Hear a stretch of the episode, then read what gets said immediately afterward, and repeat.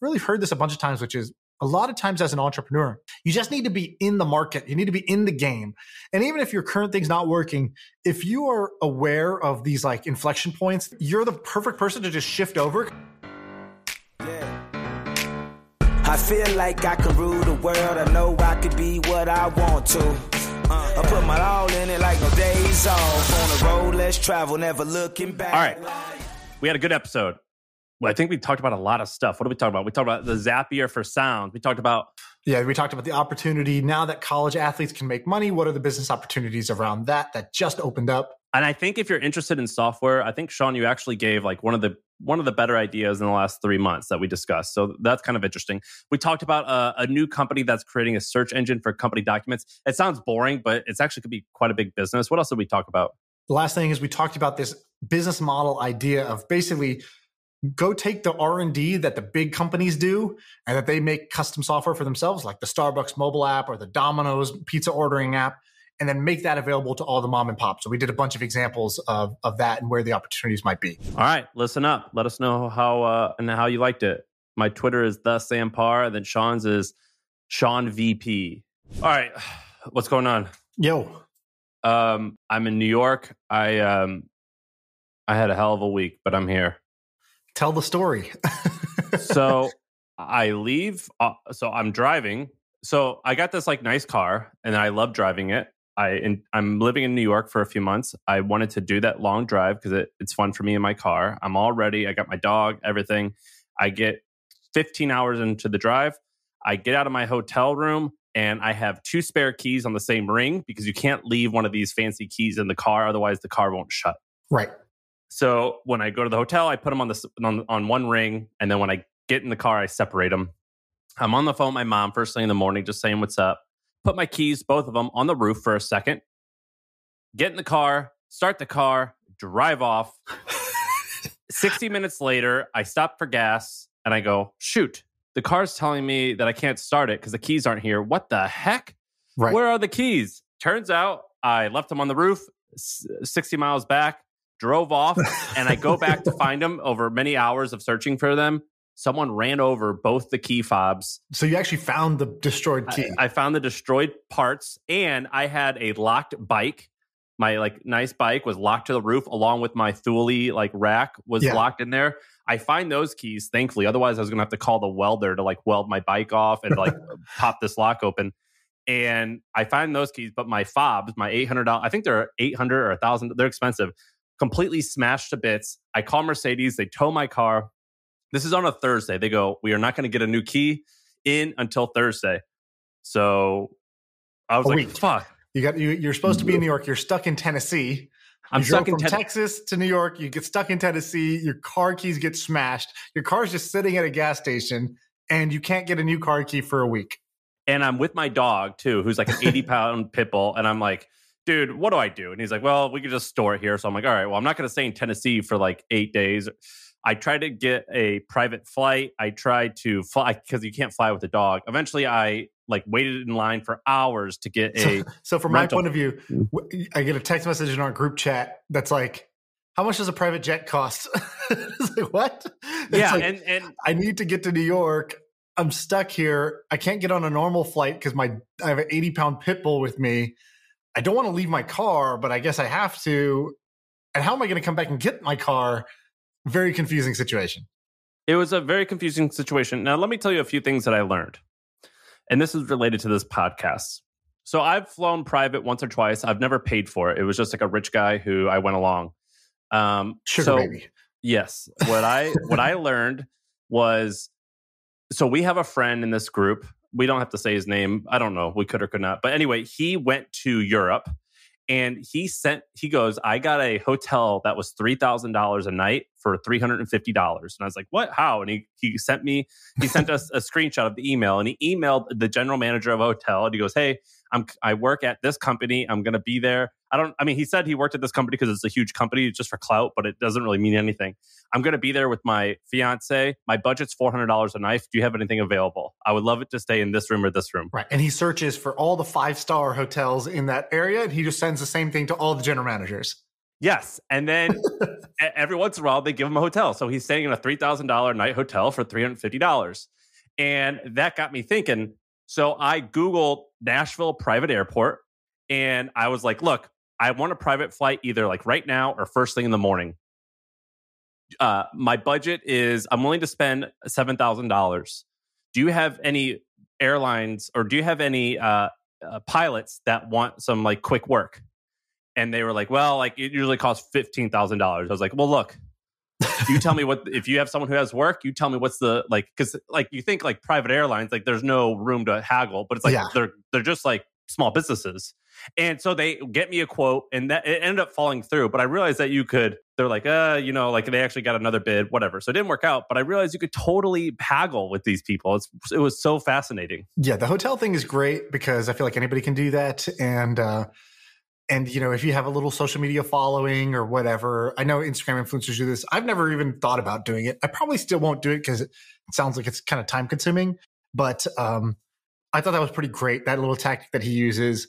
I thought, uh, you know, these situations when you got in a pickle, you had to get creative, and um, you probably like learned a bunch of stuff that you didn't know, you know, 24 hours before that, and never really would have paid attention to had you not done that. Like Yeah. key fobs, you know, what to do when you're stranded. Private jets. Can you commission a private jet? Can you hop onto somebody else's thing? Like, what are the other options? You know, somebody's like somebody from this podcast or the listener was like, "I'll drive your like, hey, when you get your key fob, I'll drive it to you in New York if you." uh like hang out with me for 30 minutes or something like that. Yeah, I, I so I, I don't know what I'm going to do. My it's not going to be the situation not even resolved till tomorrow. So I got to figure out what I got to do. Coincidentally, I have to be in Nashville for work August first ish. There's like a podcast conference that HubSpot wants me to go to. Right. So I might fly down there and drive. But anyway, crazy uh, week. But can I tell you a few things uh, I noticed when I so I've driven and then we'll get some we'll get to ideas. But I I've drive cross country a lot. I've done it a bunch of times. I love doing long road trips in America. And it's always fun to get out of our little Silicon Valley or New York or whatever like fancy tech guy bubble. And a few things that like I noticed. The first, dude, the average American eats so poorly. and what makes you say that? well, granted, I am like on the road, but like I, I try to like actually go to these small towns. But man, like just seeing what I lo- I'll just like go to a gas station or I'll go to McDonald's or I'll go to like um uh, a restaurant and I and I'll because I eat in the parking lot with my dog and I'll just like sit at what and, and just look at what people order and like the lines are packed for Rally's or Sonic. Man, people this whole healthy eating thing that I think is popular amongst like affluent people. I don't think it's popular amongst all types of people, and that is crazy to me because they're just killing themselves. You didn't see a lot of keto and intermittent fasting on this road trip. I'm, I, is what what I'm hearing. No, man, just processed foods, and I'm not like the healthiest. I mean, I splurge. I'll, I like Diet Coke, and I'll eat McDonald's. But oh my yeah, gosh, when you're when you're driving, you're going to see it's like pit stops. It's like here you stop here for gasoline, you stop here for sugar, you stop here for caffeine, and then you just repeat that loop: gasoline, sugar, caffeine, gasoline, sugar, caffeine. I'm That's- just shocked at the. I'm shocked at just how uh, there are very few healthy options. It's Yeah. amazing. Uh, I just like when I I would go to like a fast food place. I'm like, look, dude, just give me a grilled chicken breast and like vegetables. That's all I need. By the way, we had talked about vending machines before, and um, then you're talking about this healthy eating thing. I got pitched this company. I don't think I'm going to invest, but it's called Daily Blends, and what it is is a, basically it's a vending machine. It's a you know healthy eating vending machine, but instead of snacks, it's basically just a meal in a jar. And you push a button, and it basically gives you a jar, and the jar has like a ready-made meal inside. All you got to do is kind of like put the dressing on top, mix it up, and then you're ready to go. And um, the thing I think is smart is they are they're basically doing big corporate partnerships so they're getting into like every hospital so like every hospital needs to be you know should they should a hospital really have a vending machine that's just like twix you know you know candy bars and like you know red bulls or should it actually have like healthy options? And so whether it's like big companies big hospitals this sort of thing um i can kind of squint my eyes and see like obviously it depends on the food and how that works but you know they're able to charge way more than a typical vending machine because people are getting like a healthy meal out of it. And they basically have like a, a central kitchen they make all the jars and they go stock all their vending machines in that city and i think this is kind of a cool idea i'm not going to invest but it reminds me a little bit about that that water company you know the like office water company that's done really really well i don't know if you remember it's the like name a like a billion dollar company. I forget. Starts with a B. yeah it- yeah it's something uh, Bevy. Bevy's the name of it. Yeah. So Bevy is like one of these genius things. Where it's like, hey, does your office want like fancier water fountain? Good.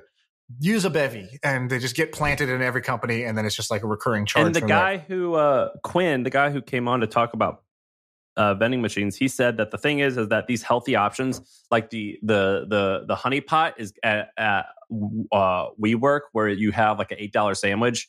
Um, but he's like basically like most of America just wants a monster. yeah, uh, I- but- I think I think that's fair. Um, but I think the one smart thing they're doing is they're going to there's like if you just take hospitals and um, airports and things like that, like they kind of they're in sort of incented to have like another option and a kind of a better option, even just from optics point of view. And so I think you could do pretty well just by getting prime placements through through that. But anyways, that's a yeah, uh, random tangent off of what you said about healthy eating on a road trip. And then the last thing that I'll mention is I am so bullish on America over the next two years, dude. Um, every rent a car place that I've gone to sold out. Like it's so hard to rent a car. Right. Uh, I had a friend, maybe it was your friend, someone, I don't know if you're part of this, said that they had a hitchhike in Hawaii because they couldn't get uh, a rental car. They had to just like hope Wow. someone would pick them up. Um, so rental cars are crazy. I like to stay at motels. Sometimes I'll stay at like a, I'll range from a $30 a night place to a $200 a night place, just like whatever I'm in the mood for. All, everything's sold out. Uh, the roads are packed. Every uh, convenience store is packed.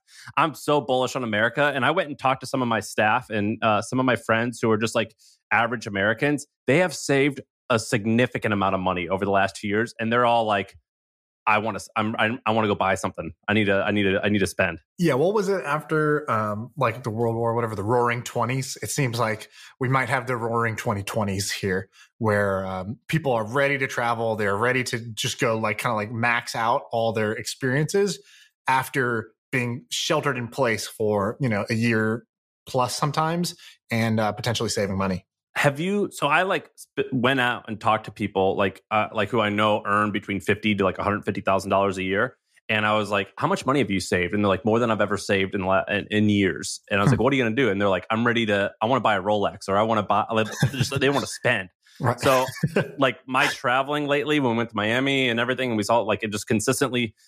Like I try to buy a um, accessories for my trip, like a like a new rack for my car. Everything is out, and I'm so bullish on America over the next two years. So Right. that's just an interesting insight from traveling. You want to talk about ideas? Yeah, let's do it. Um, all right. So I think the big one is this NCAA thing. We had touched on this briefly, but basically the law changed that allowed college students to uh, make money off their name and likeness. So previously, you're a college athlete.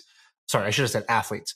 You- Previously, you're an NCAA athlete. If you um, if you make money, you lose your amateur status. You can't play your sport anymore, and uh, you can have your scholarship sort of like revoked, even potentially if you uh, you you you uh, you you've run afoul of those laws. So that changed, and all of a sudden, overnight, a bunch of opportunities opened up. Right, so this uh, this thing that was just bottled up because of regulations and rules. All of a sudden, the cork got taken out of the bottle, and uh, you get to see what was going to happen. And so, I don't know if you've paid attention to this, but I think we should do a, like a mini brainstorm on just what we see that's interesting or what you saw people doing. Yeah. So can you explain the rule? Because I think that there's some stuff around it. Like you can't actually. Can you not make the money yet? Is it like put like you can't access the funds? Is, is there anything weird like that? Uh, I don't know about that. I think they they they they definitely started getting like signing contracts and getting paid. I don't know what the uh, I don't know what the nuances of the the fine print of the law is. I, I didn't look into that. So I had this suite mate in college. So if you Google Pure Sweat, have you heard of Pure Sweat basketball? Pure sweat. so this guy named Drew Hanlen, he's from my hometown. Oh, yeah, Drew Hanlen. Yeah, he's the uh, trainer like on Instagram that you always see with every NBA player. Yeah, so that I've known him since I was a kid, and he was my suite mate in college. So I've known him Oh, in no high way. school, and then we went to college together. And I was an a- I was a track and field athlete. He was a basketball player in college, and he was my suite mate. So we uh, I got to know him quite well. And he'd be working on this thing called Pure Sweat. It started out just as like a binder of like paper binder full of workouts that he would sell for like fifty dollars to kids in the neighborhood, and then eventually he like uh, made a website and an app and i don't know how successful it is but he was always working at night on this thing. He didn't drink or he didn't party and he was always working on pure sweat. And he eventually after college started training uh, what's that guy like the Greek freak or whatever, and then Giannis, like uh, yeah. Brandon he- Beal, Bradley like- Beal because he's from St. Louis, Jason David Lee. Uh, Zach LaVine, Joel yeah, Embiid. so he like trains all these guys, and I have I've always I I'm, I wasn't close enough to ask him, but I was like, I wonder how much that pays. But anyway, he has this app that's like a hundred dollars a year, and in college, I like we I was a college at Division One college athlete. I wasn't like a even remotely a big deal, but they make you sit through these seminars on how you are are allowed and are uh, not allowed to use your image or your name. And he was in that office all the time because he was tr- he was wanted to make sure he was following the rules because he had this business pure sweat. So he couldn't say like he, he I think he was allowed to say like this is Drew Hanlen from Belmont University or whatever. But anyway, this guy crushes it. I bet. I bet you he makes five to ten million dollars a year off his little business. And I have a feeling. And by the way, do you know that like these like summer camps for basketball programs? That's the moneymaker. yeah, my uh, I have friends that run these. That's the moneymaker. And these guys, my friends, they were they get paid by the hour, I think, but I think they were getting paid like fifty to hundred dollars an hour, like something crazy. And the program makes so much money from these camps. So what I think would what I what I think is an easy opportunity is you're going to see loads of little pure sweats, which Yeah. is like a, a really simple app that just has basketball workouts that you pay a hundred or two hundred dollars a month or a, a year for. I, have to imagine you're going to see loads of that. That's just Right. such an easy low hanging fruit. my best friend uh, Trevor, he was a kid from Wyoming, sort of like a five foot nine on a good day, white kid who, when I got to Duke, I had found out, oh, the roommate I got randomly matched with, he's trying to walk onto the basketball team. So I'm expecting this like six eight black dude to show up, and instead of this five nine white guy shows up from Wyoming. And I'm like, no, no, my roommate is trying out for the basketball team. I don't know who you are, but he's like, no, that's me. And you know, this guy was kind of like a Drew Hanlen uh, type of guy, super hard worker, amazing shooter, you know, like whatever you would expect. So he was like the best high school basketball player in Wyoming. Comes to Duke and tries to walk on. Ended up, long story short, didn't end up making the team. He was like the last guy cut. Um, and then you know stayed on as sort of like water boy, hoping for his like Rudy moment, and then like that never came. All, like some a, a spot opened up, and then they took some other guy because his dad is like super rich and is a booster of the school, and they put him on the team instead. And he was like, "Oh fuck this." But anyways, in the summers, what he would do is he would go back to Wyoming, and people knew him there. They were like, "Oh, you you went to Duke. You're a you're you were like a legend in high school basketball here." And he would run these camps, and every single day he would have basically like three camps running simultaneously. Each kid just pays hundred dollars. He was underpricing it like crazy, and um, he would make his whole year's worth of money in like a two and a half month period, and then he spent the other nine months out of the year just traveling around, learning stuff, and then come back and do it again the next summer because he had that brand affinity, the way that you're talking about that local brand affinity. So I wanted to go over a couple things I saw happening. So the first thing is uh, Cameo was a winner. So winners and losers. So so Cameo is a winner.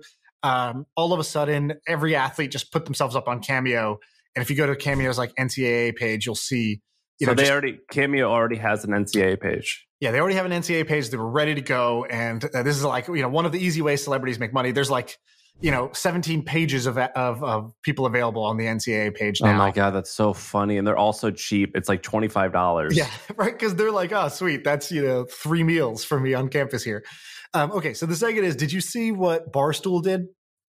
yeah. So Barstool um, sponsored an athlete for gambling, Yeah, so, right? So, so Dave Portnoy, I, don't know the exact story, but I saw, I was just sort of following this on social media. He goes, he's like emergency press conference. He goes on online and he just says, "I'm announcing Barstool athlete." What is that? I have no idea. And like that was like basically his emergency thing. And so then somebody, so, so some athlete messaged him and was like, "I'll be the first Barstool athlete."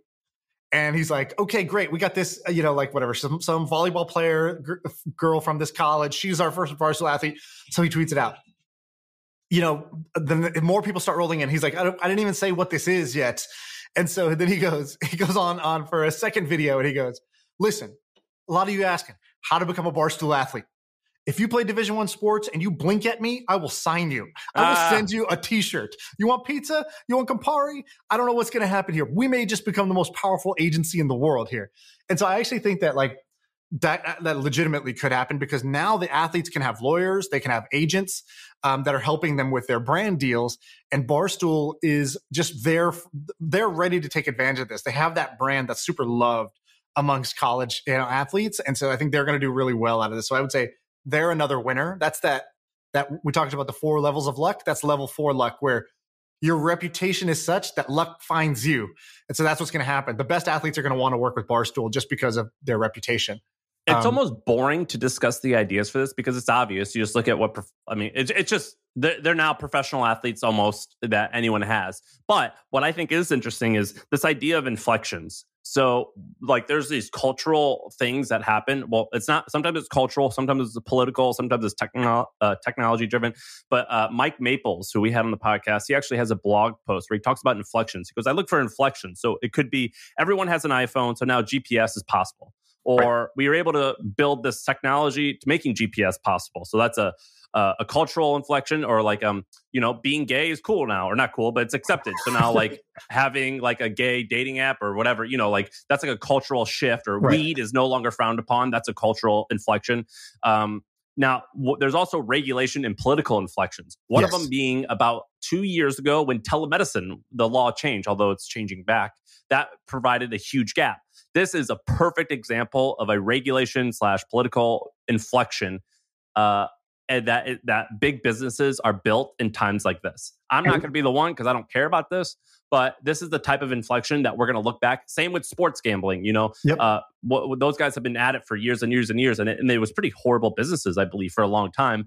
Something changed, boom, they took off. Same with the UFC. They weren't allowed in New York. They weren't allowed here. Something changed. Boom, they're allowed. This is one of those moments that we'll look back on in 20 years and be like, think of all the businesses that came from that one ruling. Yeah, there's a couple examples of this. So um, with you know GDPR, this is the like kind of like privacy. It's the thing where you go to a website and it says we want we want to you know uh, use cookies to enhance your experience. You're like uh, uh, okay, accept cookies. And so this is you know a law change that happened, and then you saw um, companies come out of this that were like, I think pretty pretty big companies. So um, one of them is OneTrust. So I think OneTrust is like over 200 million in annual recurring revenue. It's probably the fastest growing enterprise SaaS company in the last 10 years. And it's basically it's GDPR compliance as a service. Hey, big company, you are not set the way you set things up are, is not compliant with the new laws. You can get smashed for not being compliant here. It's going to spend your it's going to take your team of lawyers and engineers in your company like weeks if not months to just understand the laws then make the changes so that you're compliant. Like we can do this for you. And so OneTrust uh, you know, already at a five billion dollar valuation um, in less than I don't even know when GDPR came out. That's like I don't know five like years ago four, or something. Or, yeah, so, so that's kind of like an exa- a great example. Osano is another one. It's a company I wanted to invest in in that same space because th- that regulation change made that happen. Another one, United Health. So when Obamacare kicked in, companies like I think Oscar and United Health. I don't know too much about this space, but what I do know is if you go look at the stock chart for United Health, it's like flat, flat, flat, flat, flat. Oh, something happened in like 2009, 10 range. What happened? Oh, you know, like as the as Obamacare kicked in, the stock price went from like twenty four dollars a share to four hundred dollars a share now, and so. Uh, you know that was a better investment than Amazon, Google, Netflix, whatever during the same period of time, um, because they were well positioned to take advantage of the new law changes. So one of the law changes that I think you could take advantage of here is there's the obvious ideas, which is great, you're an agency for NCAA athletes, like what we're talking about Barstool, or your Cameo, right? You're a platform where they can go on and monetize their, their name and face. Another one is these athletes have to report the deals that they're doing to their school. So you can't just do like anything, you have to report it. I can tell you what, most of these athletes are not going to do a good job of keeping track of all their deals, how much they got paid, what the date was, what the terms were, and all the collateral they're going to need to report this. And the schools are going to need it to report it to the NCAA. And so somebody who builds that back office sort of reporting tool, that underlying infrastructure layer, um, that's going to become incredibly valuable. A way to think about that is like Carta or um, or AngelList, like these underlying platforms that sit underneath um, the, the the entrepreneur. And so that's one that's one opportunity that I could see taking. Off. I actually think that's the best idea that we you've had in a long time. All right, I'll stop there. Um, I won't um, give you more. I don't know what like the total addressable market is for that, but like, I mean, it's enough. Uh, well, just for, I mean, for what's happening right now, by the way, I mean, that, universities to spend tens of thousands a year for your software. Like that's it's there's enough, and you'll be sticky, right? And you'll become the system of record for all these things. They're not going to want to switch two years in because this other system of record has a new feature. So whoever gets plugged in as the system of record has the opportunity to like own that data, you're you're entrenched in all these universities who are not looking to take a bunch of risk, and then you could build on all the add-on services. So you could build on other things that allow you know whether it's banking or it's contracts or it's uh, marketplace for deals, whatever. You could build all that on top of the data records uh, record book. You know what I just realized? Now, this company that you and I invested in, there's actually a lot of competitors, but we invested in this company called Stan. Yes. Um, I don't even know the URL. It's like Stan, Stan with, with dot me. Stan with me. And basically what it is is you um you put a link in your Twitter bio or your LinkedIn bio. You click that link, and it's like Linktree, where you see like five different pages you can click off to. But it says like book a call with me, sell you this thing. It's basically for commerce, you know, like giving you money for in exchange for some type of eh, whether it's time or a document. Right. Perhaps we'll see those type. Uh, although I don't necessarily believe that that will be the case, but um, this thing might like impact that business. But so I think there's a bunch of cool inflections here. Um, and this whole like idea of inflections, I think there's a lot to learn from. I was just reading about Thomas Edison, and basically he was like, "Look, I just invented this light bulb. It's going to work. It's amazing." But there was no power at the time, and he's like, "Well, we can power it by putting up these these wires that go from house to house to house." And the government was like, "No, we're not doing right. this." And so one day he uh, hosts a dinner, and he goes, "I want all you guys to come to this dinner." And they come up to the dinner, and there's no lamp- lamps, so it's pitch black and they're sitting there. They're like, "What the hell are we doing?" And then he just flips a switch, and boom, his lights come on automatically, and there's waiters there ready to greet them, and they're like, and he's like, "This is how people are going to live from now on." And they go, "Oh, great, okay, fine. Well, we we will allow you to uh, put electricity throughout Manhattan in this small area to test it out." And so this idea of it, and, and that is how. Lie, by the way, I got chills while you were telling that story. I love that and that is how uh, GE came to be eventually was uh, and a bunch of these companies uh, that Thomas Edison had on. Uh, you know, he was involved in a little bit of everything.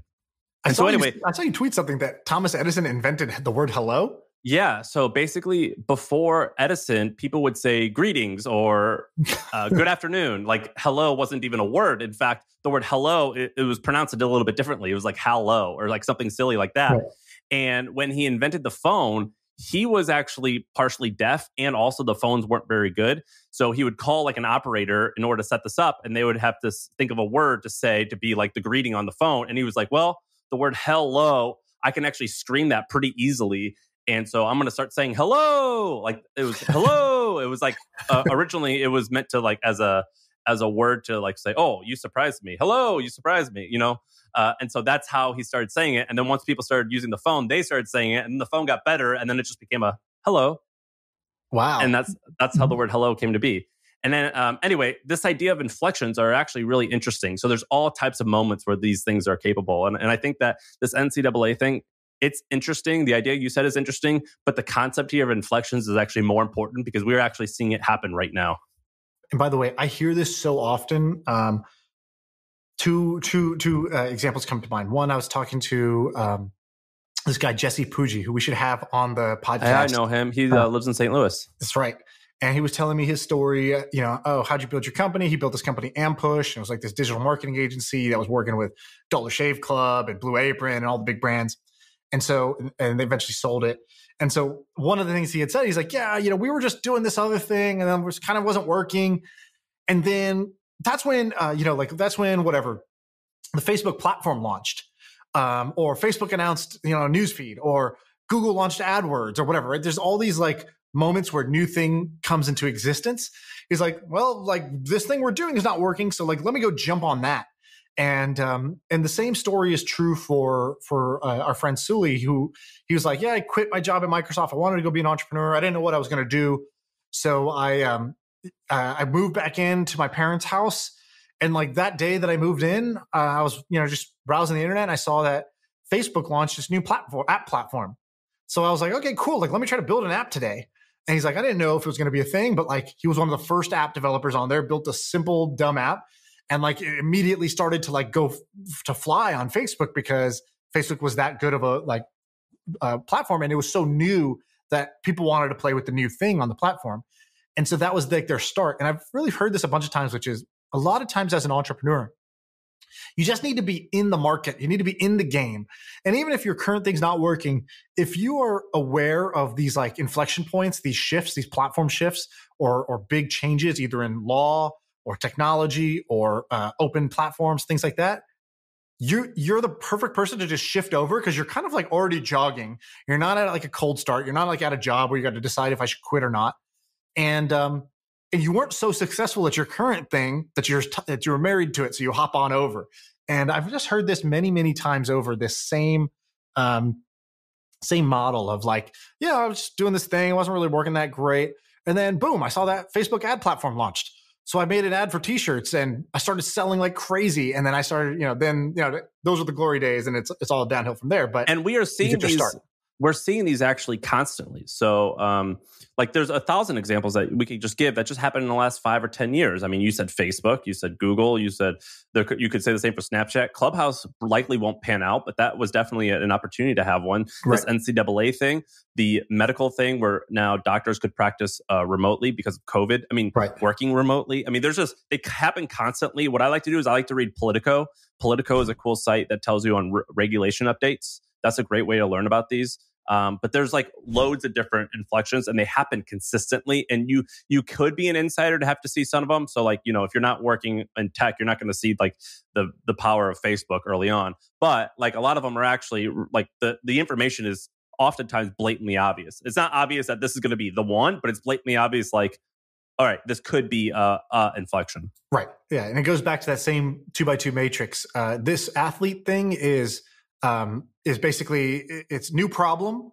Like, like all of a sudden, a whole bunch of people have a new problem. These athletes have to keep track of their records. They want to make money. They can now do this, and there's going to be old. You know, you can take some old solution and repurpose it for for this new opportunity, this new problem that that exists in the world. And so, uh, all right, let's move on. Let's do another one. Uh, do you have one, or you want me to do yeah. one? So, um, I just found this company, and I actually heard of it for a while. I'll, I'll tell you two interesting companies that I, I discovered. Um, the first, it was, it's called Nira.com. Before this, it was called FYI, I think. Yes. Um, so the reason why I came, I, I, found this. Do you know who Hiten Shah is? I know Hiten Shah. Yeah, I invested in Nira, by the way. Oh, you did? Yeah. oh, sick. All right. Well, we can talk about it. So Hiten Shah. So there's this guy named Neil Patel who's like the face, and if you are probably a little bit younger than me, then you probably don't know who he is. But if you're about my age or older, you probably know who who Neil Patel is. He had this amazing blog called Quick Sprout, and this was like if you wanted to learn anything about search or Google, his blog for somehow I don't know how he managed this covered pretty much everything, and he built a huge blog for SEO, and it became a huge business, and he launched loads of different software products on top of it. Well, Hiten Shah was his uh, right hand man and probably the operator behind and the brains behind this. He just launched this new business a while ago, and I had I looked at my old messages. I DM'd him two years ago when he first launched it, but I didn't have any money at the time, and I was like, dude, this is amazing. And so he changed the name to Nira. And it's really simple. What it is is basically if you are a company like HubSpot, so you have 30 or uh, 3,000 employees, or The Hustle when we had just 10 employees, even when you have 10 employees, my current Gmail has a 100 gigs full. Yeah. So let's say you do times 10, that's uh, a thousand gigs. That's like a terabyte, I believe, of, of data. That's like hundreds of thousands of documents and images and whatever. It's really hard to find all of those images, but also it's hard to know who has access to all these things. So, for example, you have this document called salaries, and you must have like accidentally said like share to everyone who has access to this to this folder, you don't fucking see that. Or if someone quits, you, they still have access to yep. this document called passwords, like stupid stuff. Yep. Well, Hiten built this software that I didn't even realize this was a problem. I mean, I have had this problem, but I'm like, oh, this is actually a great thing that you could sell. It was Where, like a blind spot. You're just like, oh, this is just the way the world is. You know, it's just like a problem you live with until somebody says, by the way, you know, you can you could stop that, right? And you're like, oh yeah. shit. And so he's been working on. But here's so so. Anyway, it's the the the product is is interesting, but that's not even what I care about. It's basically just a search engine for an entire company's documents.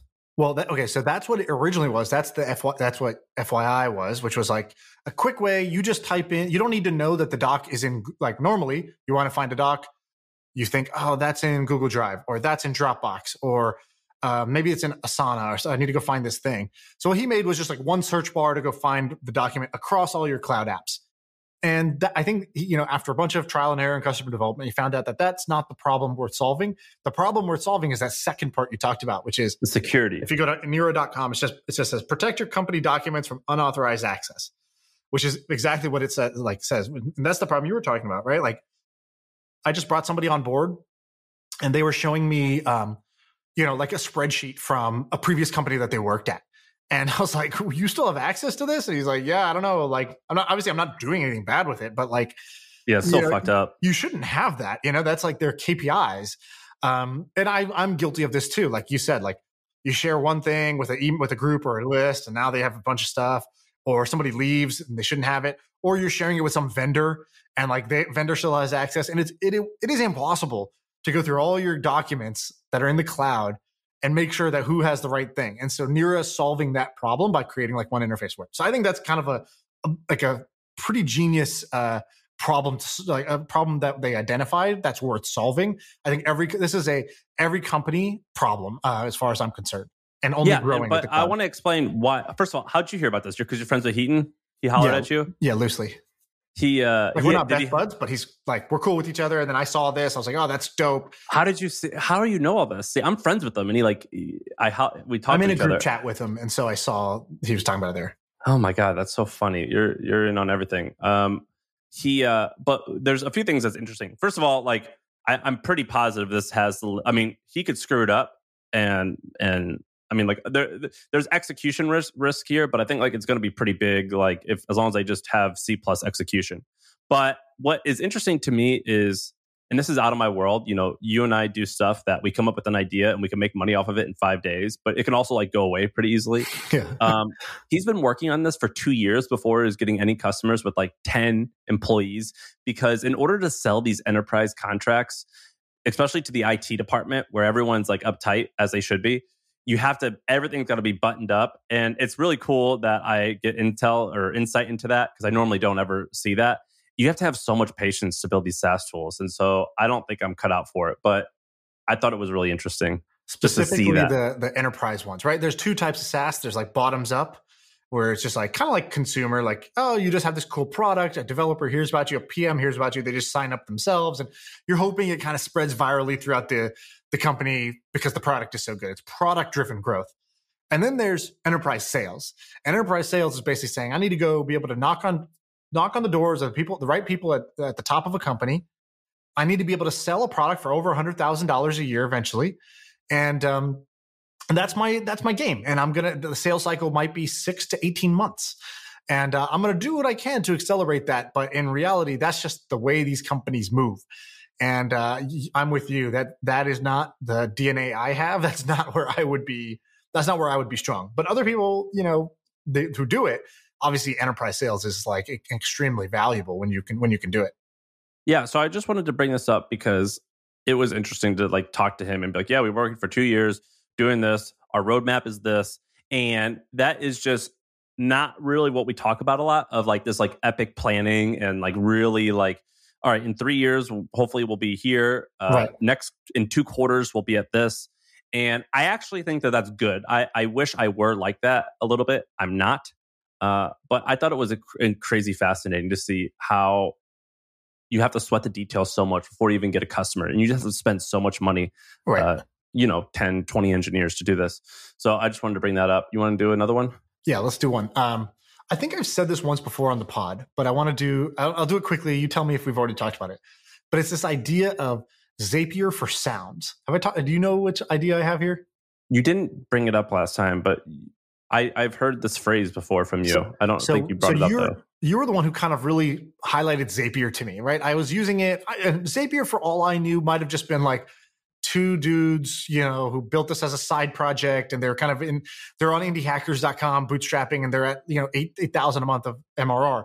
No, Zapier is like a billion dollar company multi-billion dollar multi billion dollar company that was largely bootstrapped. I think. I think they they got there really is a far. million dollars in funding and use that million dollars in funding to get to a billion dollar status Right. So so pretty freaking impressive. When you go to the product, it's like a very simple thing. Zapier just lets you say, "Hey, it's like a pipe." So it just connects two different services. So you might say, "Hey, whenever somebody signs up for my on my website for my mailing list, put them into this spreadsheet or like send me an email."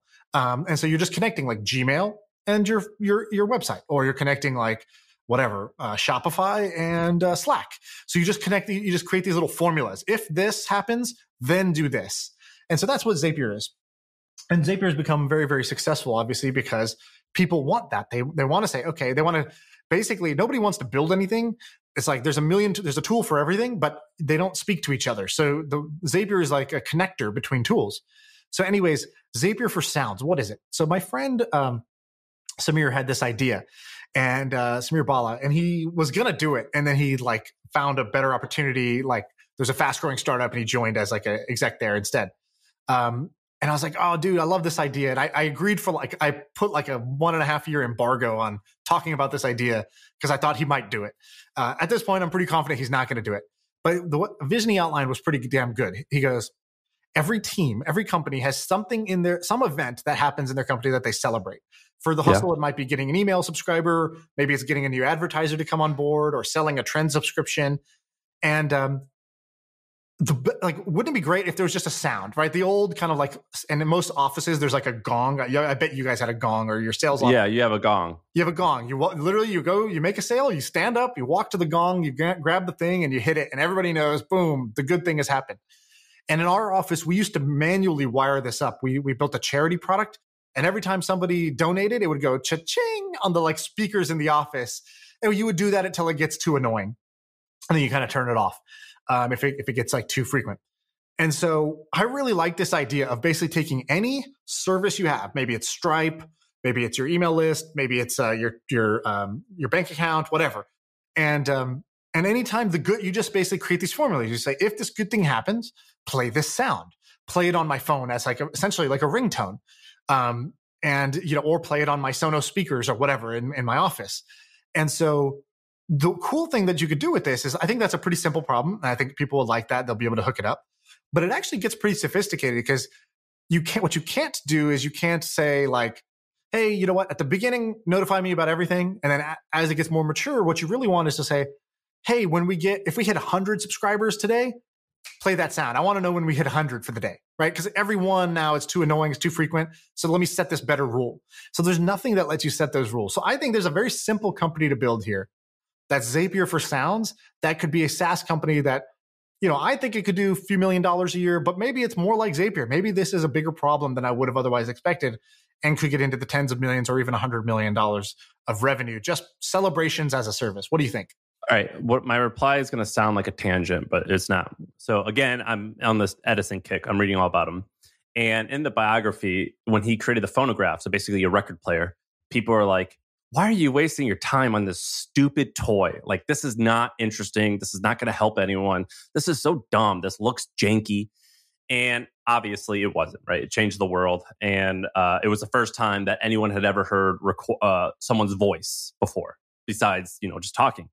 And a lot of really cool ideas that great people have, or, or ideas that turn out to be amazing, whether it's Airbnb or Uber, they sound like these stupid, dumb things you're actually particularly good at finding things that are toys or silly on the surface and making the case for why this could actually be huge and big and you're because you kind of default to optimism what is your default to optimism on how this could be big because my default is this is such a silly I, am I'm I recognize that I default to that, but I, yeah. although I'm trying not to, my default is this is just a what like what that's such a small silly thing. Tell me everything.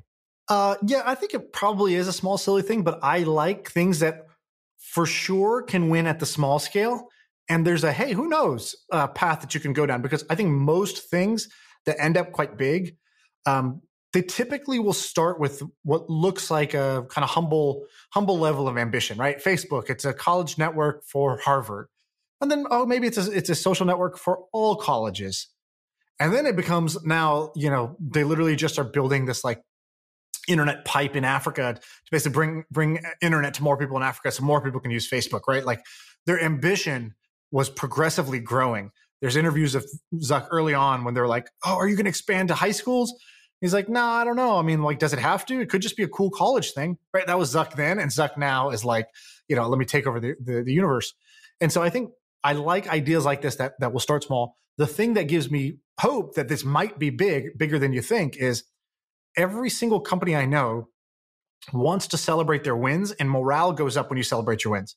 And so if you can come up with simpler ways to uh, to celebrate progress, I think it'll make happier companies and I think that managers will want that um, want that option or want to be able to configure that option so that um, yeah, everybody feels a sense of progress. Everybody feels a sense of uh, of a boost. As you know, like you used to say, every email we're a pirate ship, and every email subscriber is a little bit of wind in our in our sails, right?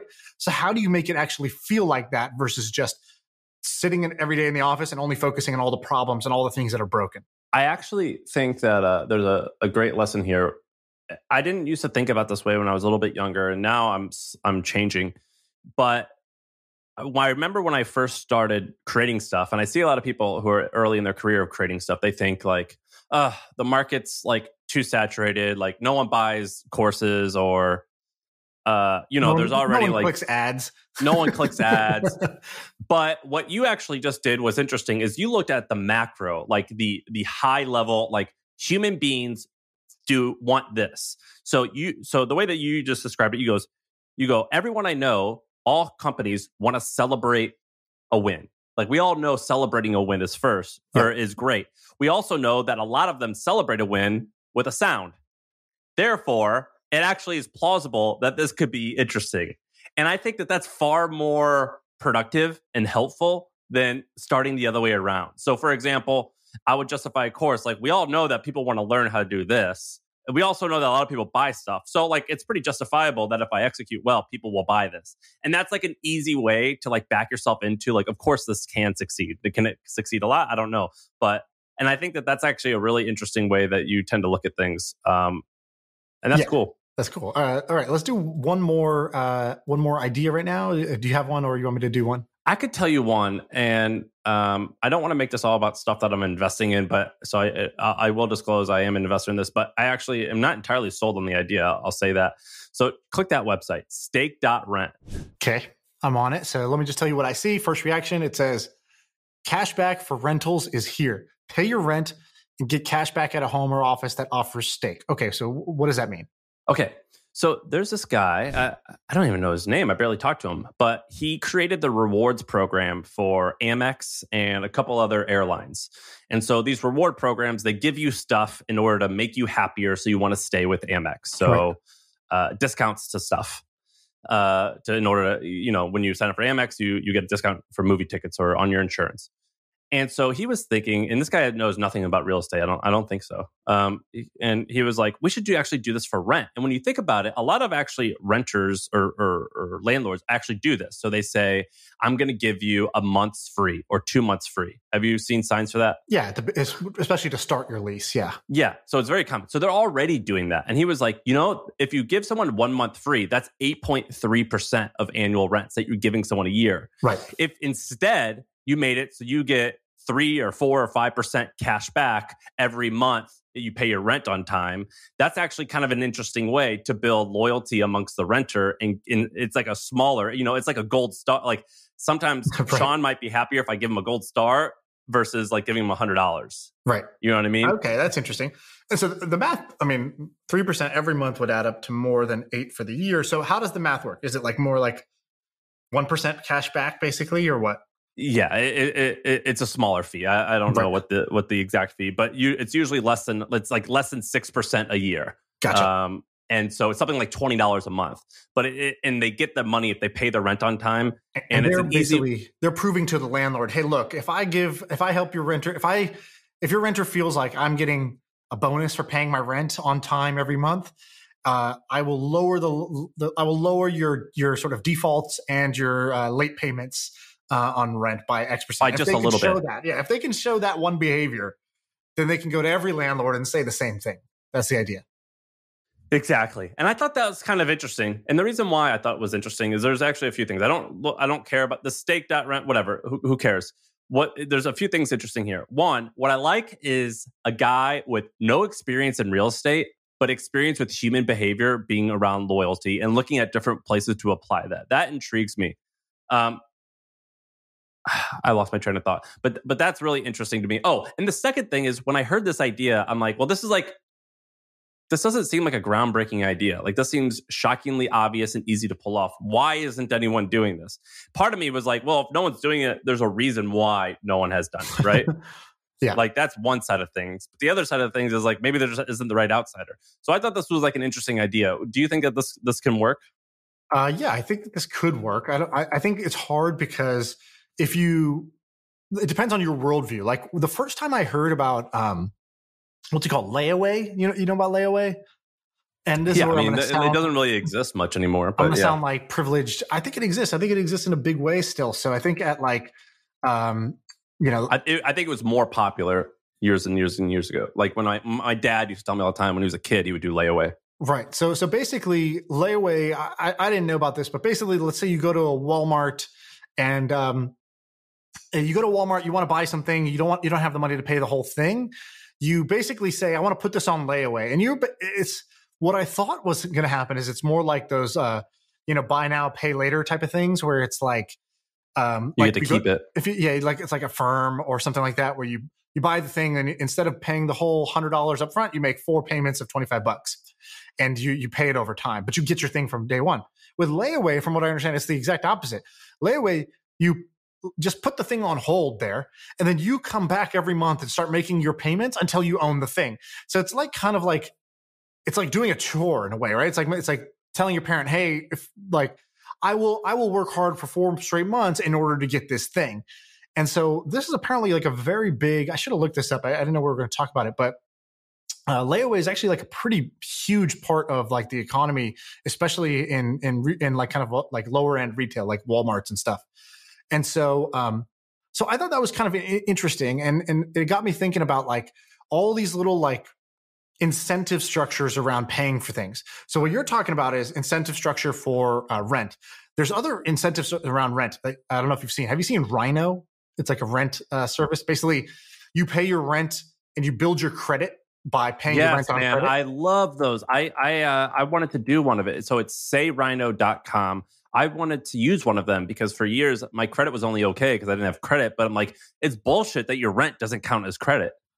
Yeah, so so I don't even know if that's what Rhino does, but some people do that. Then they, then what Rhino is doing is they're basically like they looked at when most people when you go rent a place, you put the first or the first and second month's rent down as a deposit, and they're like, dude, that means there's like X hundreds of millions or billions of dollars that are just deposits that are just locked away, and so um, and so in, so basically what they created, I think, was like an insurance product that said, hey. Uh, you don't have to pay. You don't have to pay your. You don't have to put a thousand dollars down as your deposit. Instead, you pay five dollars a month as an insurance policy, and we will we will cover the landlord if the deposit ever kicks in, and you get to keep your money instead of putting down thousands of dollars as a deposit and having that dead money just locked away for a while. And I thought that was a. I think that's what Rhino does now. Uh, but there's all these like li- interesting things around either real estate uh, incentives. Another one I want to tell you about is smile.io. Have you ever seen this? Probably not. It's more of an e-commerce thing, but I'm right now I'm in the process of designing like a loyalty program. And um, so when you when you said this thing about the guy who did it for Amex, that's interesting because I was just researching Amex's loyalty, like the psychology of these programs. And All right, I- well, let me let me read it. So, Yeah. smile.io. Turn your hard-earned sales into repeat customers. Maximize your customer acquisition efforts and turn transactional sales into passionate brand advocates. I don't really know what that means, so I'll have to explain. so, it. so do this instead. Go to this website and just look at the bottom left where it says uh, where it says give 10, get 10. Give 10%, get $10. Um, well, I see three for forty. at the bottom left. See, see, there's a little pop up that says give Yes. 10, get 10. So in this is two things. So this is powered by smile.io. So basically what smile.io is they're going to e-commerce stores and they say, hey, you should have a loyalty program. You should have a referral program, just like Starbucks and Amex and these companies that spend millions of dollars and thousands of hours fine tuning and designing this thing. We'll just make it like a Shopify app for you. And so what does the Shopify app do? So basically you go on and it's like, you want a referral program? Cool. Here's the thing that will be on your site. So any customer who comes in, they know that if I share this with a friend, I get a discount and Oh. they get a discount. So created a two-way reward system.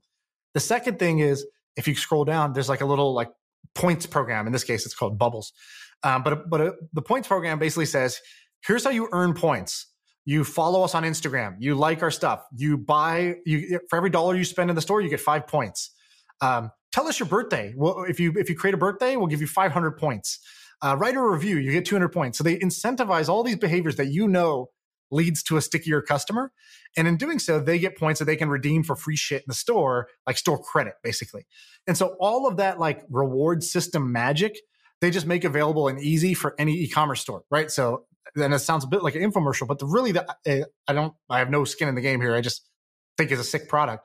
But I love the idea of basically taking like what the big brands do and what the big brands have spent millions of dollars developing for themselves and then just turning that into an app that any little mom and pop can just plug into their store and have that same user experience.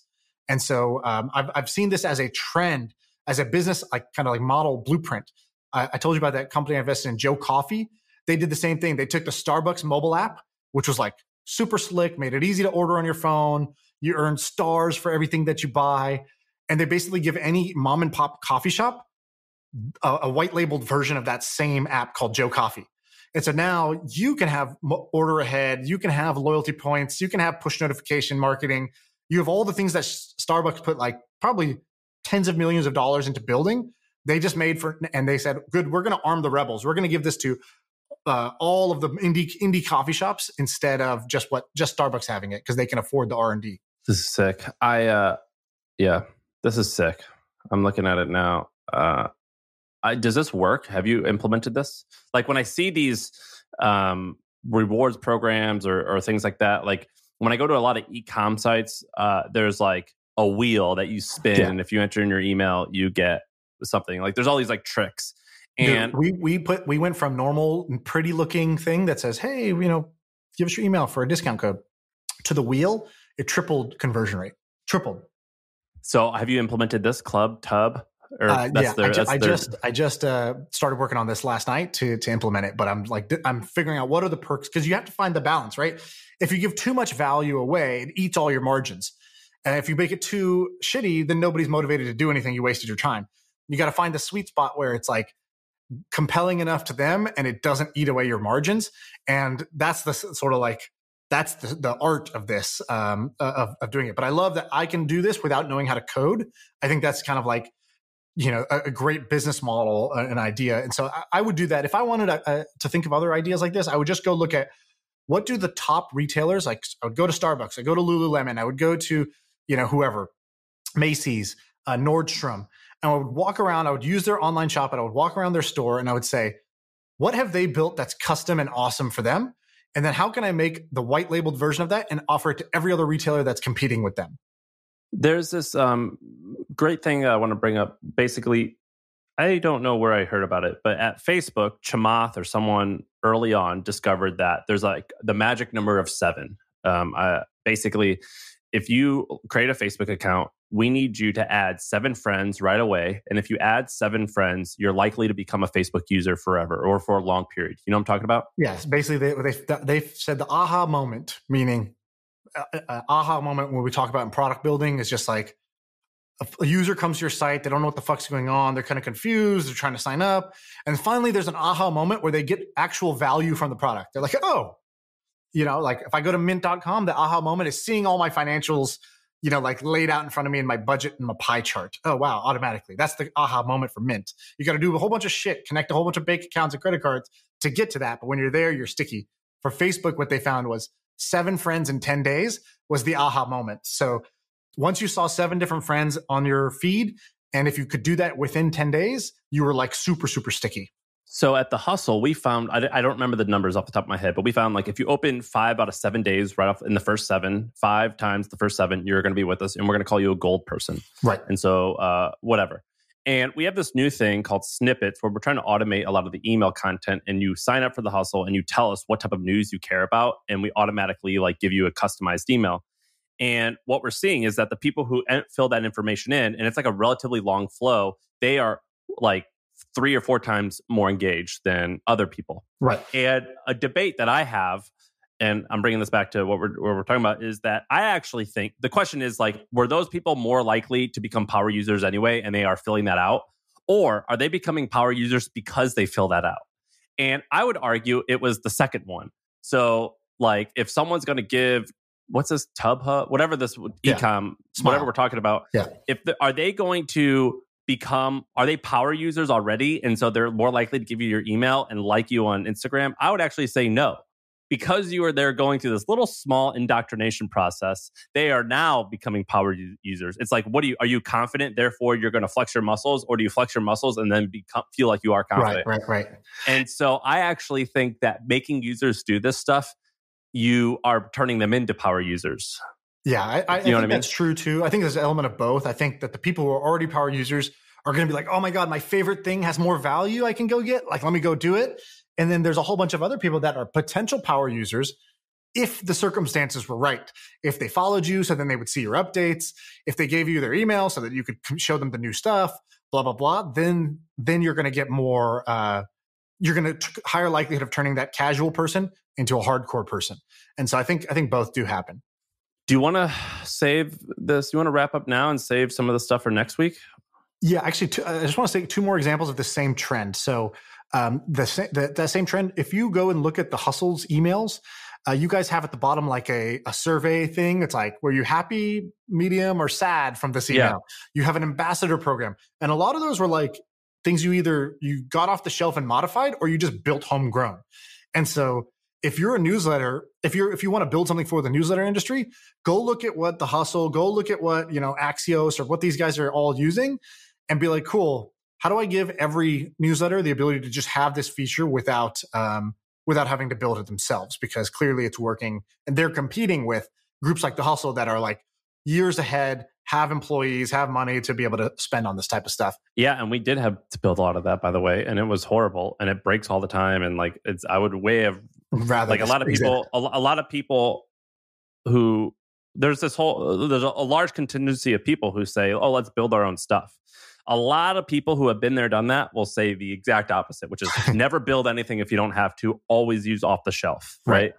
I fall into that category, Yep. and I wish I, I wish a lot of this stuff had existed. I'd rather pay a software fee than an engineer. And you talked about this once. You were talking about paywall software. You're like, yeah, I'm in the media business, and like the best sites have really good, smart paywalls that convert. And then the rest of us are using this kind of like crappier version of that. Like, why don't we all let's just pretend and say the New York Times has the best paywall flow that's causing highest conversion rates. Somebody should take that and just say, do you want the New York Times paywall on your site? Great. Here's New Mhm. York Times paywall as a service. An example, another example in this trend is um, Slice. So basically, Domino's had the best uh, pizza ordering experience. It's like you would order the pizza on your phone, then it would show you the progress bar. It's like, oh, you know, like, you know, uh, John has put it in the oven. Uh, you're 20 minutes away. Oh, it's out of the oven. We're just putting the toppings on top. Oh, it's in the car. It's almost near you. Hey, it's at your door. And so, like, you know, they spent a lot of money doing that because they're Domino's. They can afford that. And what Slice did was Slice went to every indie poppy, uh, indie pizza shop and basically gave them an app that was the Domino's mobile ordering experience and say, hey, now you can compete against that. So let's just compete on the basis of whose pizza is the best rather than, well, they made it so easy and fun to order. And mine still is like, call me and I'll write it down on a piece of paper. Um, and they became a, a billion dollar company doing that in that space. So it's the same model that when you see three or four versions of these, that's the pattern recognition to say, oh, okay, that's a that's a blueprint I can follow to get a, a new business idea. I agree. We want to wrap up there. Yeah, let's wrap up this one and then uh yeah. All right. we're. We uh that's the episode. Holler. Uh-huh. Yeah. I feel like I can rule the world. I know I could be what I want to. Uh, I put my all in it like no days off. On the road, let's travel, never looking back.